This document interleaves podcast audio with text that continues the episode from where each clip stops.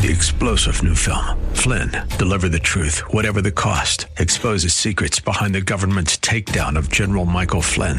Flynn knew what the intel world had been up to. He ordered the first audit of the use of contractors. This set off alarm bells. He told the truth. He was the most dangerous person for Donald Trump to hire. They had to get rid of Flynn. Flynn, deliver the truth, whatever the cost. Available now. Watch it today. Go to salemnow.com. Salemnow.com. And now back to Lifeline. And we're back at the time, 608 on the Monday edition of Lifeline. Two lines open if you want to call. Karen, that was a great, great question. Love those questions. They really help us think through the before and after effect of the Adam and Eve syndrome. Two lines open 1 367 5329. 1 367 5329. Let's go to line number uh, three and talk with Shelton in Fremont. Shelton, are you there? Shelton, are you there on line number three? Shelton going once, Shelton going twice. Three lines open one triple eight three six seven five three two nine. You guys are welcome to call. Let's go to line one and talk with uh, Ch- uh let's see here. Chris on line one. Chris, are you there? Yes, I am. How you doing? Right. Thank you for your patience. What's your question, comment, observation, sir? Um, I was just going to comment on your um, the question about the the problems with PG&E and some of the things that are going on. Sure. Um, I I work in the electrical in- industry, and I think it's a combination of a lot of lot of different things that you know are all culminating at the you know not at the perfect time, but at the at the at the same time, where you have you know old infrastructure Yep. that's um, not being maintained. Yep. Part of it is, you know, I think a lot of it, you know, a lot of the maintenance that's not being done has to do with greed. You know, where, you know, PG&E they have to answer to, you know, to their board of directors and to their Stockholders. and Yep. you know stockholders. So, you know, uh, they try to try to um, you know create as much income for themselves as possible and not you know reinvesting it back into the system. Some of it has to do with you know this, the these systems were built in you know like in the, the 50s and 60s and and we're still using them and the you know the environment has changed. So would you say? you know- so would you say in my conversation with Brandon that uh, at least pre-Brandon conversation, because Brandon was speaking in general terms on a larger theological level, what I shared with him was that on a more practical level, we are responsible as human beings to understand the prudence of uh, modifying and upgrading and becoming more efficient and certainly more safe, particularly with a power like electricity. That's everybody's obligation, yours, mine, and everybody's. Uh, In, in, in addition to that, as you were asserting, uh, uh, Chris, that when you think about the legacy of human beings, mankind, and we'll use uh, uh, Brandon's terminology, the Babylonian system, greed, uh, domination, uh, monopoly of power, uh, not enough accountability will lead to these kind of catastrophes because they will simply be fu- functioning frequently out of the bottom line and not really thinking about not only efficiency but safety. If we can go as long as we can with that raggedy telephone cord, we will. And if it means, you know, we can get 5 years out of it without anything but maybe putting some some some duct tape on it, then we will. That's the nature of mankind. And that is an accountability issue. That's a moral and ethical issue. It's not just a general principle of the Babylonian system versus the Jerusalem system. So we need to have these conversations, don't you think? Yeah, I think that, you know, part of it too is like from a consumer standpoint, you know, we have to understand that, you know, that there there's going to be times where, you know, everything isn't going to be perfect, where we're going to have to experience some outages in order for them to do maintenance. And a lot of times people don't want their power turned off. Agreed. You know, if we have to if we have to shed a load in order to to do maintenance, then people are complaining. You know, power was out for two hours. Okay, but maybe we're able to prevent a fire or something like that. Absolutely. But you know, they they don't want the power to be turned off, and if we can't turn it off, we can't maintain it. I agree. You know, and you know, and part of you know, along with that, I mean, you know, right now, our economy, especially in the United States, is great. Yeah. And not to say that God is, you know, creating catastrophes in order to bring people to Him, but in in the Bible, He He used catastrophes.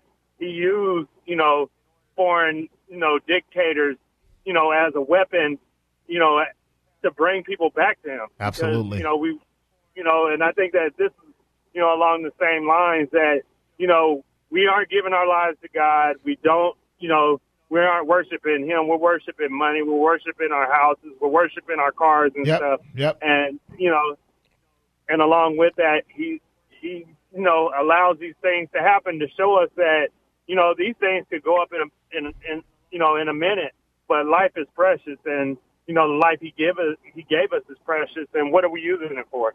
It's not, you know, to to get more stuff. It's to learn to learn how, you know, whatever plan he has for us in life, to to be better and to learn how to to serve him and also to understand how much he loves us. But you know, and that you know, you know, it's sad to say that you know people lose their lives, but you know sometimes, you know, I may even lose my life, but maybe by me losing my life, that might bring somebody else to you know to God as a believer. I think you know there are some sacrifices Hey, it's not even You know a thought. It's not. e- It's not even thought, Chris. This is biblical theology. So you're conflating my principle with with uh, Brandon's, and that is this: since the fall, without the shedding of blood, there's no remission of sin. Since the fall, that means we have to shed blood somewhere along the line to stop men from their mad dash to idolatry and self-absorption. There's no doubt about that. There is absolutely no doubt about that. The gospel is foolishness to men and women until they're fo- uh, faced with mortal danger.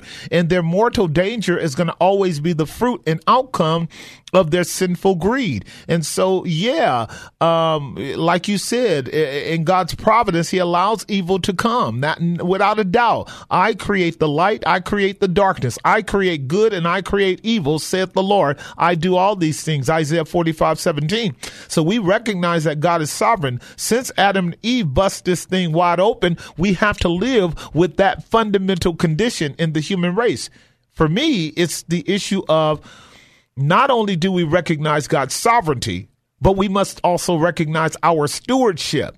I am still obligated to make sure my children live in the safest world possible. You are still obligated, as well as I, to um, love our neighbor as ourselves and to be ready to pull our ox out of the pit and to be ready to create power lines that have uh, the highest level of efficiency and safety as possible so that we don't contribute to our destruction by our greed and our avarice. And so the tension of being in a broken world operating out of the highest nobility possible requires the grace of God. You are a child of grace. Uh, I am a child of grace. And as a child of grace, we have to operate in a way, Chris, that says, yeah, it's broken, but we, we want to do the best we can to make sure that we can live as prosperous and as honorable a life to God as possible. And when the calamity comes, we're ready now to throw ourselves in front of that calamity to stop it in order that men and women might come to know they really need God. And that's what you're doing when you're on the front line doing what you do on that practical level, for which we appreciate you guys without a doubt. And it doesn't matter about us whining and crying about us not having power uh, for two hours. That's absolutely absurd. This is, this, you're right. This is where we need to wake up to the reality. That's why I gave seven you know positive uh, things for us to consider with these blackouts that it could be worse that my lot is better than i deserve that it won't last forever that somehow there's a blessing in it that somehow this is to shape me as a believer. God's ways are higher than our ways and god's in control. And when a believer operates out of that set of principles we just simply have to learn from these tragedies get it right and keep it moving. Oh, I agree. I think you know the most important thing is that to realize and remember that no matter what we go through, God is going to provide for us. amen You know, it's kind of like we're talking about. You know, even with you know with the last subject, you were talking about you know Adam and Eve, and you Right. know what if it would have been perfect. right The fact is that we can't comprehend God. You know, we try to think of God in human you know, terms the way we think. yep Yeah, and, and God isn't human. nope God is all powerful. God can do anything He wants. And you know, and if you recognize and, and acknowledge that, then you don't need to question what if this or what if that. I'll find that out later. You know, God can explain that to me later. Right. He didn't explain it in the Bible because he didn't need to. Right. There were certain things that he wanted us to learn about repent, loving him, seeking him, And trusting and, him. You know, and not yeah, trusting in him and not allowing Satan to to deceive us Yep. you know, because Satan wants to deceive us and he wants to make us think that whatever we've done is, you know, is so bad that it can never be forgiven. You know, and I don't care if you commit murder, if whatever you do, you can be forgiven. It's That, all you know, manner- all- God loves us. all manner of sin shall be given forgiven the sons of men except the sin of blasphemy of the holy ghost Right. that is a massive well of grace for all human beings that's a massive well of grace coming from the infinite god that he would tell us all manner of sin all manner of sin shall be forgiven the sons of men, with the exception of blaspheming the one who's telling you how to get to the one who can get your sins forgiven. That, that to me, that's what like way more than gracious, you know. So our God is absolutely phenomenal. And thank you for your call, bro. I got to take a break. Um, let me see here, Ellen, uh, Eloise, and Yvette. All three sisters with ease. you guys hold on. I bet you I'll get a fourth one. Her name will be Eve. Here in a minute on the Monday edition of Lifeline. We'll be right back.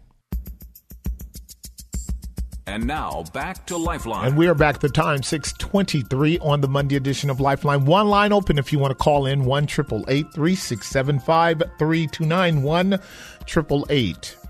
3675 329. Let's go to line two, uh, line three, rather. Eloise in Oakland. Eloise, are you there? Hi, Pastor Jesse. This is Elois. Elois. Okay, how are you, girl? I am just fantastic. I, I had two questions, and Uh-huh. I can take the answers offline. It doesn't matter. But the first one is serious, and the second one is just something I tell the children that I need to know. Should I stop telling them this? Sure. But um, my fir- my first question is: Are there any apostles today? And if they are, who made them apostles? Because I thought I read that that the apostles were chosen, handpicked, and so can people be apostles today? And if they are, who's picking them? Is God still picking them? Right. Well, that becomes a problem um, because uh, the apostolic office, which is a New Testament office, not an Old Testament office, which if people were to read their Bibles, they would not find the term apostle in the Old Testament. Old Testament would have prophets, they would have priests, they would have kings, but they would not have apostles. Apostles are sent ones that are either sent uh, directly handpicked by Jesus, as were the twelve. Uh, the I know I read that. that's that's one fact of the matter, and the qualifications for their apostleship was established by the eleven in, in Acts chapter one, and then affirmed by the apostle Paul in Second Corinthians chapter twelve by what were called the signs of the apostles. This is the first and primary category. Ephesians chapter four verse 11 and 12 underscore that. He gave some apostles some prophets some pastors some teachers some evangelists. So the apostles were gifts given to the church to establish the church in the gospel and then we had prophets and teachers who are called pastors uh, who would be local resident uh, overseers. And then we had evangelists which would be traveling ministers who would help edify the church. So the question is do we operate out of a classical apostolic office today as we did in the first century? That would be impossible it would be absolutely impossible because the foundation of the church is already established according to Ephesians 2:20 and the foundation of the church is Jesus Christ the chief cornerstone and his apostles. So the foundation's already laid. We're building on the foundation of apostolic doctrine and the authority of Jesus Christ. So the New Testament is about Christ from Matthew to Revelation in terms of his incarnation, his life, his ministry, his death, his resurrection, and his apostles are the sent ones who have gone out into the world with the authentic message of Jesus, which they passed on to other men and women who would have been servants of God, but they would not have had the apostolic qualification of meeting Jesus both prior to his death and at his resurrection. The qualification of being an apostle of Jesus was to know him in his resurrection. They would have had to have seen him in his post resurrection glory. We don't have that kind of qualified persons today. So if a person comes along, whether a man or a woman, and says, I'm an apostle, they are an apostle of men, not an apostle of God. That being the case, they do not carry the same authority as the apostles did. Neither do they carry uh, Eloise the same uh, Eloise the same uh, dynamic or same power. They don't have the power of the apostles. They don't have the signs of the apostles. And if they would, were to assert that they did, we could p- quickly prove them to be false. They don't have the ability to do miracles. They don't have the ability to raise the dead. They don't have the ability to kill. They don't have the ability to write scripture, which all of the apostles were given that kind of authority, though only some of them were employed in that authority of writing scripture of authorizing scripture, of speaking for the Lord. We can validate all this in the New Testament writings. So when you hear about, well, he's an apostle or she's an apostle, they are apostles of men, not of God. They are sent, but they're not sent by God. They may be sent of men and they may be sent of devils. They may be sent, but they're not sent of God. And as such, they don't have the marks of the early first century apostles which if they did, we would have a problem because all we would be doing is re-establishing the foundation continually and never building the house. We are in the building process of the house now and we operate on the authority of the apostles of our Lord as is laid out in the New Testament writings. That's question number one. What's your second question? So my second question is, I tell I tell little children when I talk to them, I say yes, and I tell them about in the beginning when God decided to kill his first animal and he clothed Adam, Adam and, and Eve. Eve.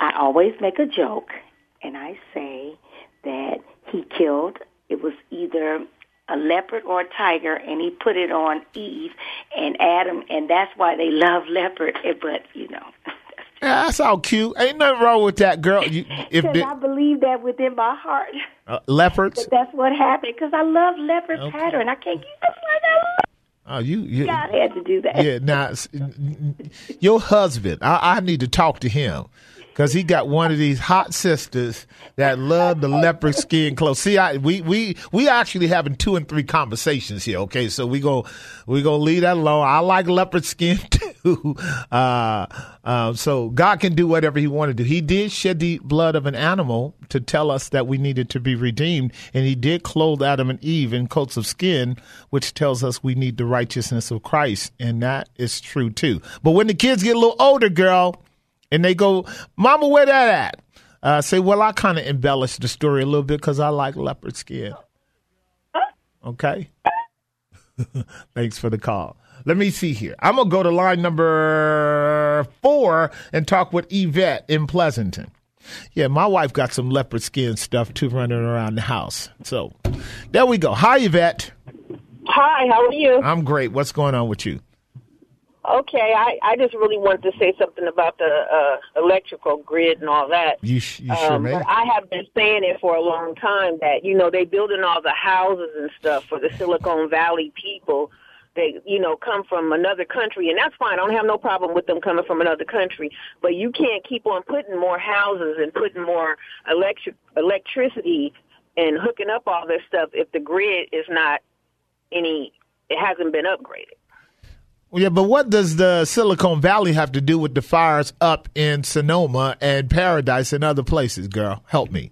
I'm not talking about the fires. I'm just talking about the the the pull on the electricity. Okay. That's all I'm talking about. Well, well, I, I, th- that conversation is important because that would be part of the dialogue that I had with the two electricians earlier, and of which Right. both of them would agree that the stress on our populations and, and and from the days that we started um, you know harnessing electricity and, and, and running it to homes and businesses our uh, population has increased exponentially It is back in the day, we could say that we were 20 to 30 to 40% fewer in population. So quite naturally, when the population increases as it has, we're at something like 32 million people. Uh, back in the day, we were probably down to something like 19, 20 million.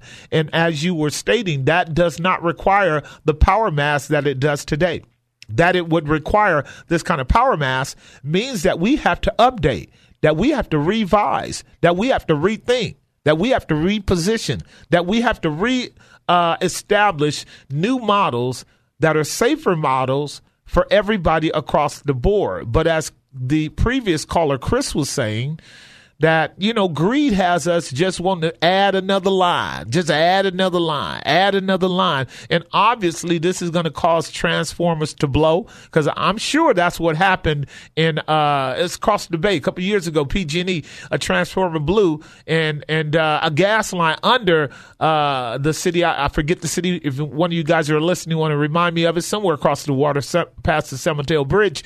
And uh San Bruno, exactly. Major problem was exposed because of that. Uh, and it's because we are not upgrading. We are not updating. We are not taking the time to pay the dues to, before the catastrophe occurs, solve the problem. So, in that regard, you are well uh, within uh, the rights of being concerned about that, my sister. Yes, thank you. Bless you. Thank you very much. Yep, bless, bless you. you let me see here. I've got a few minutes. Let me go to line number uh, two and talk with Ellen in San Mateo. I've got three lines open, by the way. One triple eight three six seven five three two nine. Three lines open. One triple eight three six seven five three two nine. We've got thirty minutes before I program this up. So, Ellen, what are your thoughts? Well, unfortunately, Pastor Jesse, I missed uh, the beginning of the show, and it's, it's, I'm so upset about it. So I'm, I'm I'm jumping in late. Um, and I just got the, the gist, I think, of Karen's call. So I'm going to speak to that. I sure. have a lot of opinions on PG&E, and we'll uh, do that another day because you've done that. And I, by the way, I love Lois. I yeah. love her. Yeah. I love that voice. I, I love her laugh and yeah. and I am with her. Uh-huh. I think that you know God is not going to make a sister who isn't fine. I and agree. She had leopard on her. I so Lois, I love you. Yeah, I, I, I agree too. Now, do you have anything like that in your closet? Uh, Yes, I do. Yeah, okay. Yes, I do. now, all right. So this, you know, I always think of a song every week. I don't know why, but I just whenever I'm so excited to call and a song comes to mind. Now this. Which one, song. girl? Which one? Well, all right. This is Smokey, uh-huh. you really got a hold on me. Now Uh-huh. this is a duet, okay? I know that. I know that. I know, no, Smokey. No, no, no, no. What I'm saying is, in my in my world, right this minute, it's a duet. Now I'm going to just uh, Okay. say the words. Uh, everyone knows this song, Mhm. but the first person speaking, because I'm speaking as Eva. Well, the first one is, "I don't like you, but I love you." Seems that I'm always thinking of you. Right. Though you do me wrong, Right. I, my love is strong. You really got a hold of me. Right. Now the first part is the Lord talking. Right. And then the second part you really got a hold of me is Eve. Now you're saying, what is this woman talking about? I'll tell you. I'm tracking And- with you, girl. I'm tracking with you. Well, no, this is the first time. And let me tell you, I have cajones. Well, I guess I can't have them. I'm a woman. But to even broach disagreeing with you, Pastor Jesse, but I'm going to do it. Yeah, go ahead on. And let me tell you, I don't have the knowledge, so I could be way off. But I'm Mm-hmm. going to read something really, really quick. I may have to go into next week. I, I, I'm too excited. Okay. I, I'm, I'm too excited. All right, now let's go to Romans. We're not, I'm not saying let's go. No one has to go. But Romans 11. Uh-huh. And then we go over to, and I'm just going to read a little of it, uh, 30. Yeah. Just as you were at one time disobedient to God, have now received mercy as a result of the disobedience. So they too have now become disobedient in order that they too may now receive mercy as a result of God's mercy to you. Right. For God has bound all men over to disobedience so that he may have mercy on them. Okay, so my question, it's a question, it's not my theory because I don't know enough. So I'm going to ask you, but in my limited scope, I I read that and I say, first of all, I think that God, I think we all know, I think God knows everything, okay? Mm-hmm. And I think it's an understanding that that he knew that Jesus was going to have to come and save us all before he even created the world. True. True. Okay. So, it was no surprise to him when Adam and Eve fell. Right. So so this whole idea of uh somehow after the fall uh, God, there's no no no fault to God. He knew exactly what was happening. Mm-mm, that's and, bad and logic. Bad logic. I'm gonna have to help you. Okay, so I can't Right, I can't let you run No. with, with, with your you got to make make sure Ellen you got to make sure you keep your categories in order when you're laying out an argument you just split categories Oh, okay. Well, see, this is I'm asking because I don't know. That's why I'm all worked up because I'm confused. Because when I read this, and in my mind, I think, well, God knows everything. So He wanted us. He wanted people to come to Him through uh, the disobedience and the trials and the tribulation we're going to go through. So then He could kind of handpick and say, all right, they they came to me. If he just created righteous people, uh, good people, and then we had uh, thousands of years, that's not the same as having to teach someone to to to to understand that you have to be, to become dependent on the Lord. You become dependent on the Lord when you fall and you realize that you can do nothing without Jesus. You can't do a thing, and you're you are nothing without Him. So I don't think anything was a surprise. I don't think God. Now this is my question to you. This isn't my theory, and I could be wrong. I'm just saying that God wanted us to be in a place where, and and one of the callers alluded to this as well. I can't remember his name.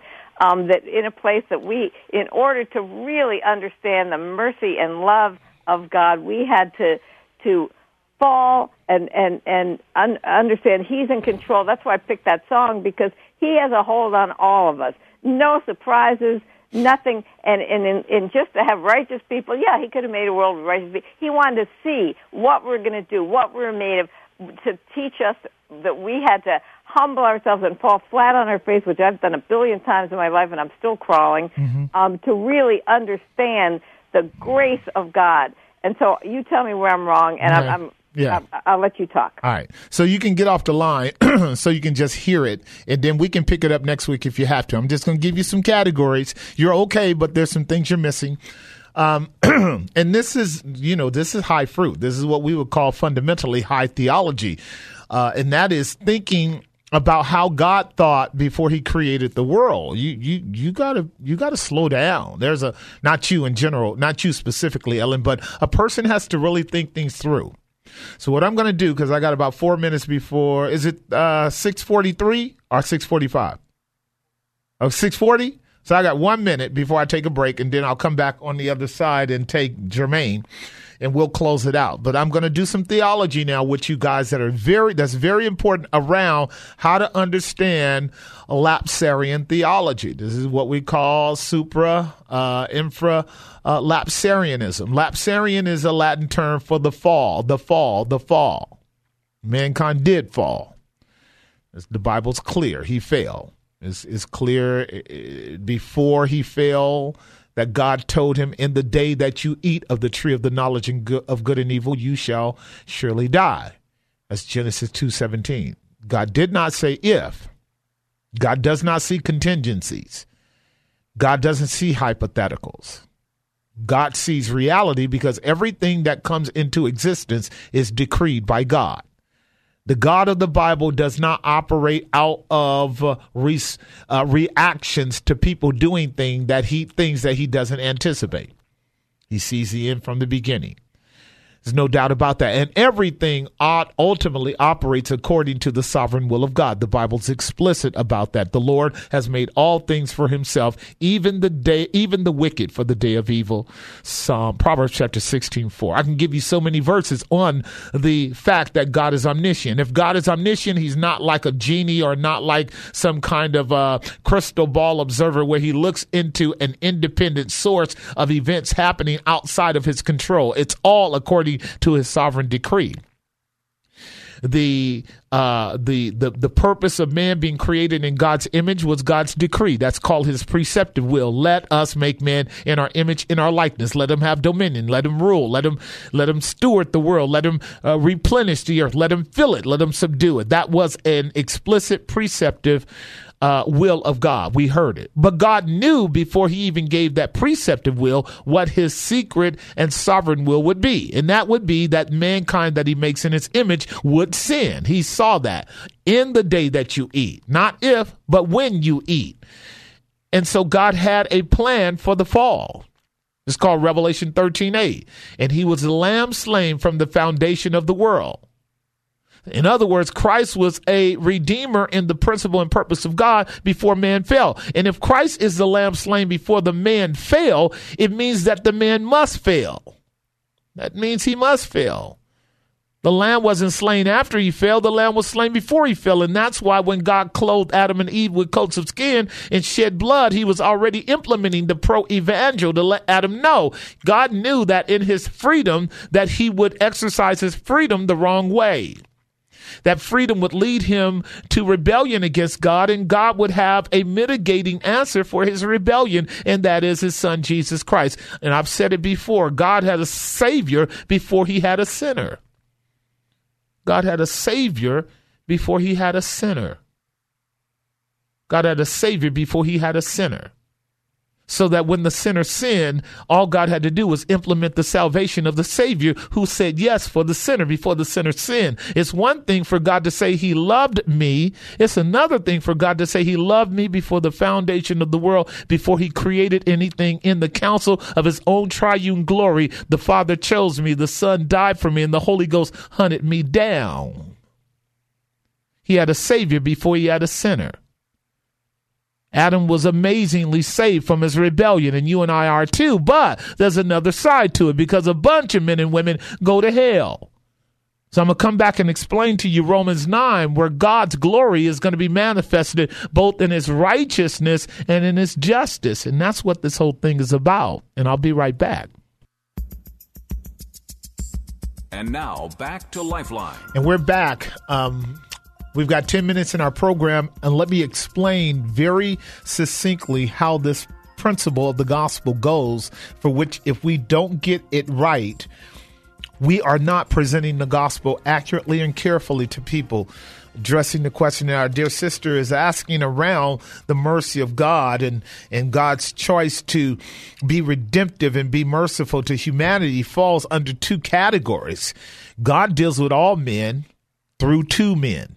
God deals with all men through two men. He deals with all men either in Adam 1, for whom we all have our human prodigy, and that is for all have sinned coming out of the loins of Adam. That's Romans 5:12. For by one man sin entered into the world and death passed upon all, for all have sinned. Without understanding that fundamental premise, the gospel is unacceptable to anyone. We call it a sinner's gospel. For all have sinned and come short of the glory of God. That's Romans 3:23. If we accept that premise, then what we understand is we are in trouble with God, all of us. But when Paul says, For by one man sin entered into the world, he also said, By one man justification came upon all. In other words, God deals with all men either in Adam 1 or he deals with all men in the last Adam, Jesus Christ. So first Corinthians chapter 5 verse 22 says, "In Adam all die." That's one path. But in Christ all shall be made alive. That's the second path. You guys get this now. There are two paths that all human beings are on. Either they are on the path of death in the first Adam, or they are on the path of life in the last Adam. The first Adam is made a living soul, the last Adam a quickening spirit. So when the Bible says the wages of sin is death, Romans 6:23, he's saying our just due and our termination point in Adam 1 is hell because he's talking about the second death. But the gift of God is eternal life through Jesus Christ our Lord. He's saying that the other path is salvation by faith through grace in Jesus Christ alone, apart from works, will lead us to heaven. I am the way, the truth, and the life. No one comes unto the Father but by me. John chapter 14, 6.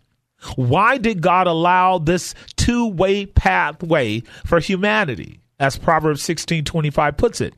There is a way that seemeth right unto man, but the end thereof are the ways of death. Romans Proverbs 16 25. So there are men who are going to hell, and there are men who are going to heaven. We will end up in hell if we live and die in the first Adam, for in Adam all die. In other words, if you and I don't have a way to pay for our sins, and we can't in ourselves, we're going to hell.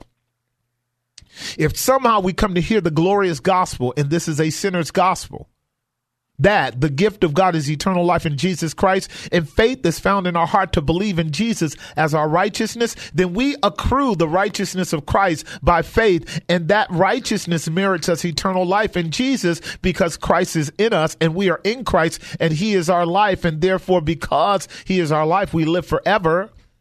Those are the two paths. And in the larger scope of God's purpose, Paul explains this. One path exposes God's glory in his justice and his wrath. The other path exposes God's glory in his goodness and his mercy, or his righteousness and his mercy. Listen to the language.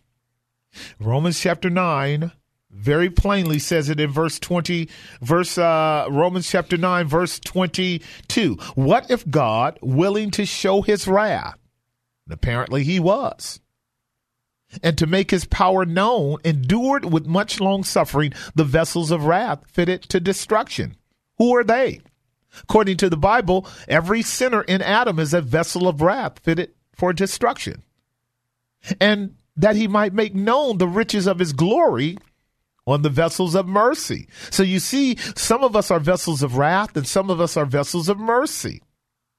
Which he had afore prepared unto glory, even us whom he hath called, not of the Jews only, but also of the Gentiles. What is Paul doing? He's explaining to us why some go over the abyss into hell. It's because God has chosen to manifest his wrath upon the sons of disobedience. That's one path. Why do some end up in glory? Because God has chosen to show his mercy upon the sons of faith. That's the other path. The wages of sin is death. If a man or woman lives and dies in rebellion against the revelation of God given to them wherever they are on the planet, which if they were to submit to God's revelation, it would lead them to a saving knowledge of Christ. Because that's how God works. That's why the gospel goes into all the world to every creature. Somehow those who are chosen of God in Christ will hear the gospel wherever they are. There will be none who will end up in hell for whom Christ died. That's why we go. But the Bible is very clear hell will be filled with men and women who refuse to submit to God's righteousness. And this is how God is glorified on both sides of his divine attributes. According to Exodus 33 4 and 5, God is righteous. God is holy. God is gracious. God is merciful. God is long suffering. But God will always punish sin. God is a God of holiness, He's a God of wrath this aspect of God's nature is going to be displayed one way or the other. Either his wrath will be understood by hell-bound sinners in the person of Christ, for whom they will bow the knee by the power of the Holy Ghost and admit, admit that in Christ God's wrath was absorbed on their behalf so that they stand before God in the righteousness of Christ. And they are saved by grace through the gift of faith and not of themselves. It is a gift of God. So when we get to heaven, we will never get to heaven on the grounds of our own obedience, but the grounds of God's grace in Jesus is called being a vessel of mercy. A vessel of mercy is never an earned product on the mes- on the vessel's part. The vessel is there because God, in His prerogative, chose to save some. He didn't have to save any. So then, when he talks about in Romans 11 that God has condemned us all, that he might have mercy on us all, it's simply the term all there, my de- beloved sister, is always the category of Jew and Gentile. Meaning the revelation of God's salvation was exclusively given to the Jews in the Old Testament to convey to the world. But after the coming of Christ, after the suffering of Christ, after the death, burial, and resurrection of Christ, the gospel now goes into all the world to every creature and the messages to Jew and Gentile. For he hath made of the twain one new man, so making peace. There is no two people of God, only one. The all refers to all in Christ, whether Jew or Gentile, not every human being. This is the doctrine of universalism. We do not believe that Christ died for every every human being. We do not believe that he paid the sins for every human being. We do not believe that where texts refer to the term all is referring to the term all without exception. That is unbiblical. There would be major contradictions in scripture if that was the case. God the Father is not in conflict with God the Son.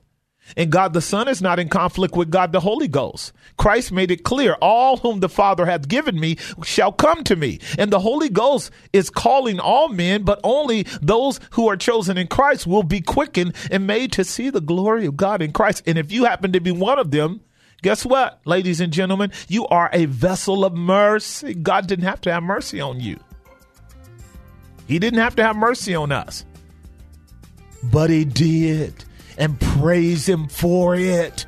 And he is just whether he would have saved you and me or not. But I'm glad he doesn't operate only according to his justice, but his mercy. Rejoice, sinner, in Jesus, the only Savior of the world. We'll see you next time.